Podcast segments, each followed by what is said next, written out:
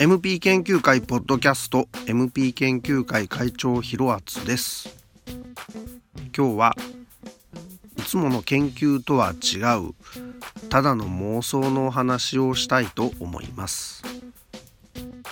えー、プリンスは幸せじゃなかった。っていう妄想です。プリンスというアーティストはあまりにもハイペースで録音を続けていたのでアルバムがリリースされる頃にはもう次のアルバム。もしかしたらまあ3つ先のアルバムのことを考えていたかもしれません。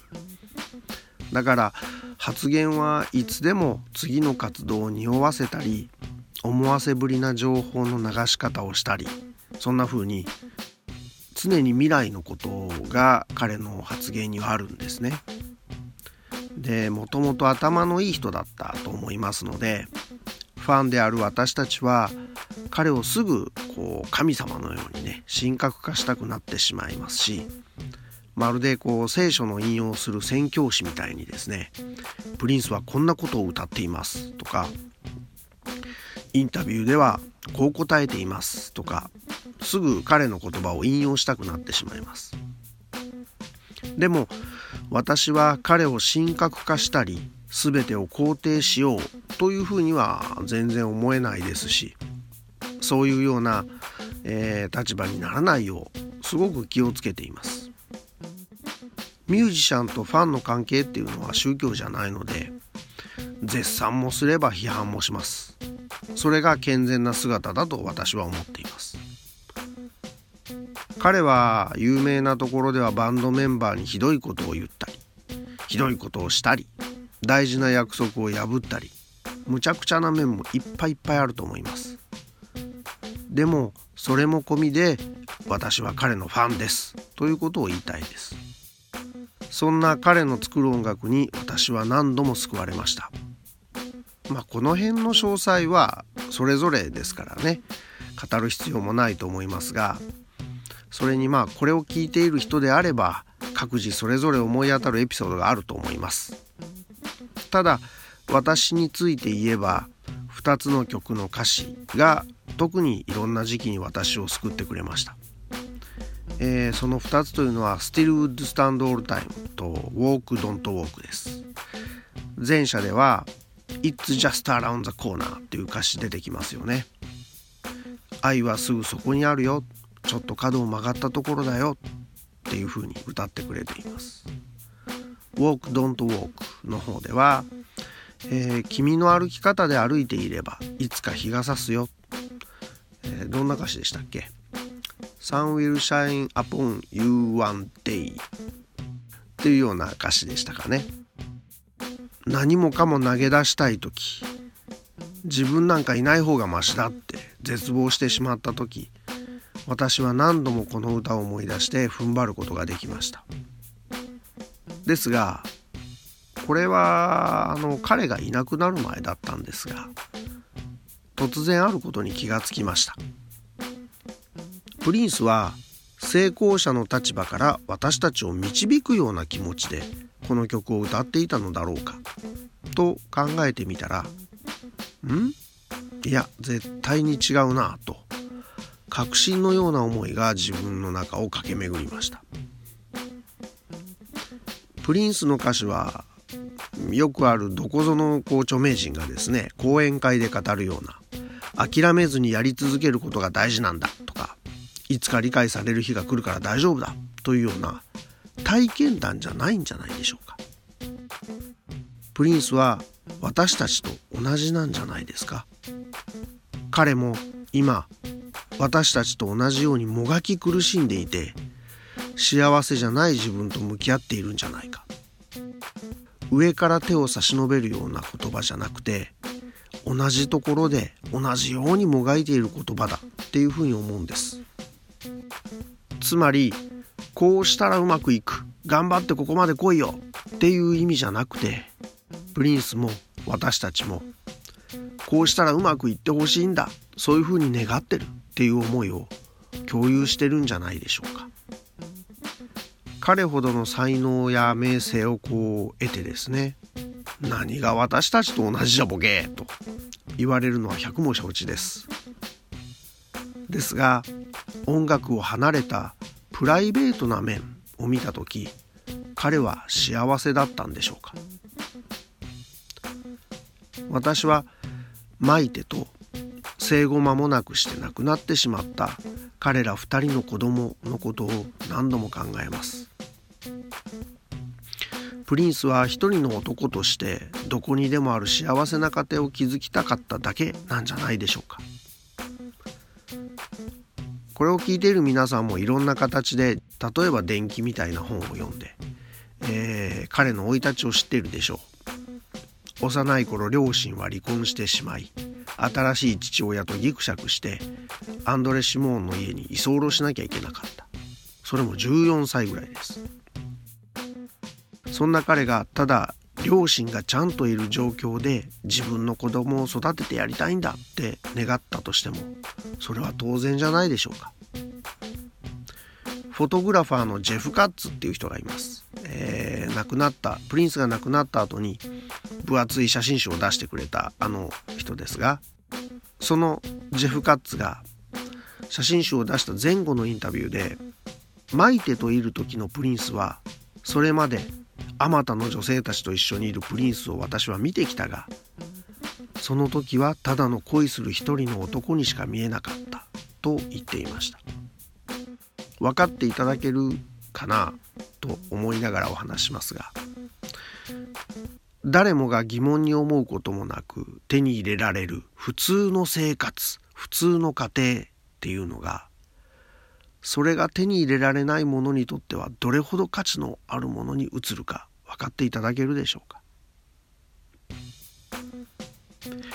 自分に置き換えて考えてみると私のことですが、えー、重なる部分がちらほらあるように思うんですね。まああの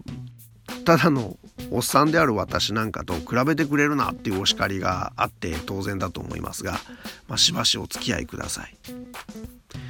私自身私の家は母子家庭でした。ただし父親は最初からいなかったのであの悲壮感とかそういったものはなかったです。自分が成長していく思春期にもうこんな家嫌だみたいな悲観的になることは一切ありませんでした。最初からそうなんですから。ただ会う人とかこのお話をするとみんなから母子家庭で大変ねと幾度に言われました。自分ではこうそれほどみんなと変わってないと思うんだけどなって思っていました。ただこれは後になってわかるんですがそう思っていただけなんです。大人になって心を許せる奥さんと結婚しました。ラッキーでした。自分の子供が生まれた時にこの子には自分と同じ苦労させてなるものかととてもとても強く思いました。自分のように大変ねと言われるような環境にはさせない。自分のように変に大人びてしっかり者にならなくてもいい。自分のように妹の学費なんかでお金を心配をしなくていい。とにかく普通の家庭と同じ生活ができるようにさせてやるんだ。そんな風に強く思いました。この強い思いっていうのはずっとずっと母子家庭の生活を実は当たり前だと思ってたけど全然普通じゃないものとして自分が捉えていたっていうことの裏返しだと思いました。自分ではその時平気だと思っていたけれど心の奥では全然平気じゃなかったってことがポッと表に出てきたような感じでした。特別なことを高望みしてるわけではありません。億万長者になりたいとか有名になりたいとかそんなことは望んでない。だけど一般的に普通と言われることはクリアしてやりたい。もう一回繰り返しになりますが分かってもらえるでしょうか？普通の生活普通の家庭それが手に入らない者にとってそれはどれほど価値のあるものか。プリンスはマイテに会うことができました。心を許せる人です。でも子供については悲しい結果に終わりました。普通の家庭が気づけなかったというショックはどれほどのものだったでしょうか。名声もお金も音楽の才能すらそんなもの全部いらないからって思ったかもしれません。でもそれは叶わなかったんです。Just around the corner 角を曲がったすぐ先に愛が待っているんだって。そう歌ってくれた男の人は結局その角の先にある愛を見ることができないままここからいなくなってしまったんじゃないでしょうか。マイテが書いた本によれば子供が亡くなってからのメディアの出演っていうのは心を殺すようなものだったって書いてあります。さらにゴーリーワウのプロモビデオがありますが子供が亡くなってから撮影したんだっていうことも告白してます。マイテが気の毒すぎますけどもそんなひどい振る舞いをしたプリンスもまた音楽に没頭することでしか何かに打ち込むことでしか自分を保てなかったのかもしれません。 Sacrifice of Victor という曲があります。自分のうまくいかない生い立ちについて歌っていく中で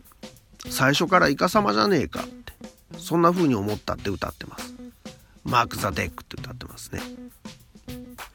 手に入るはずの普通の家庭それが目の前にもうすぐっていうところまで来て手のひらからポロポロポロポロってこぼれ落ちた時プリンスはどんな気持ちだったんでしょうか？彼が歌う希望っていうのは彼が実際に見た希望ではない。成功者から見たこっち来いよじゃない。彼が本当はこういうふうに見たかったっていう希望なんじゃないでしょうか？私たちと同じでまだまだ道半ばであそこまで行けば大丈夫だって仰ぎ見るそういう希望だったんじゃないでしょうか。彼の歌が私たちに刺さるのは私たちとプリンスが同じだからじゃないんでしょうか。プリンスは幸せじゃなかった。今私自身をこう振り返ってみるとまあもちろん富も名声もありませんが普通の家庭はなんとか手に入れることができました。この一点においては私はプリンスよりも幸せだと言えます。何度も何度も数えきれないほど私はプリンスの音楽に救われてきました。同じようにもがき苦しむ彼の言葉に背中を押されてきました。そして彼のいない今です。私は救われたからこそ歩むことができている今があります。この今の普通の人生を生活を家庭を丁寧に生きていこうと思います。希望を歌ったプリンスもそう願っていると思うからです。全部妄想かもしれませんがもしかしたら妄想じゃないかもしれません。今日はすいません。あの彼の命日もあったので研究とは全く関係ない。音源も一切使わない。ただの妄想みたいなお話をしました。また次はあのもうちょっと研究らしいねポッドキャストをやろうと思います。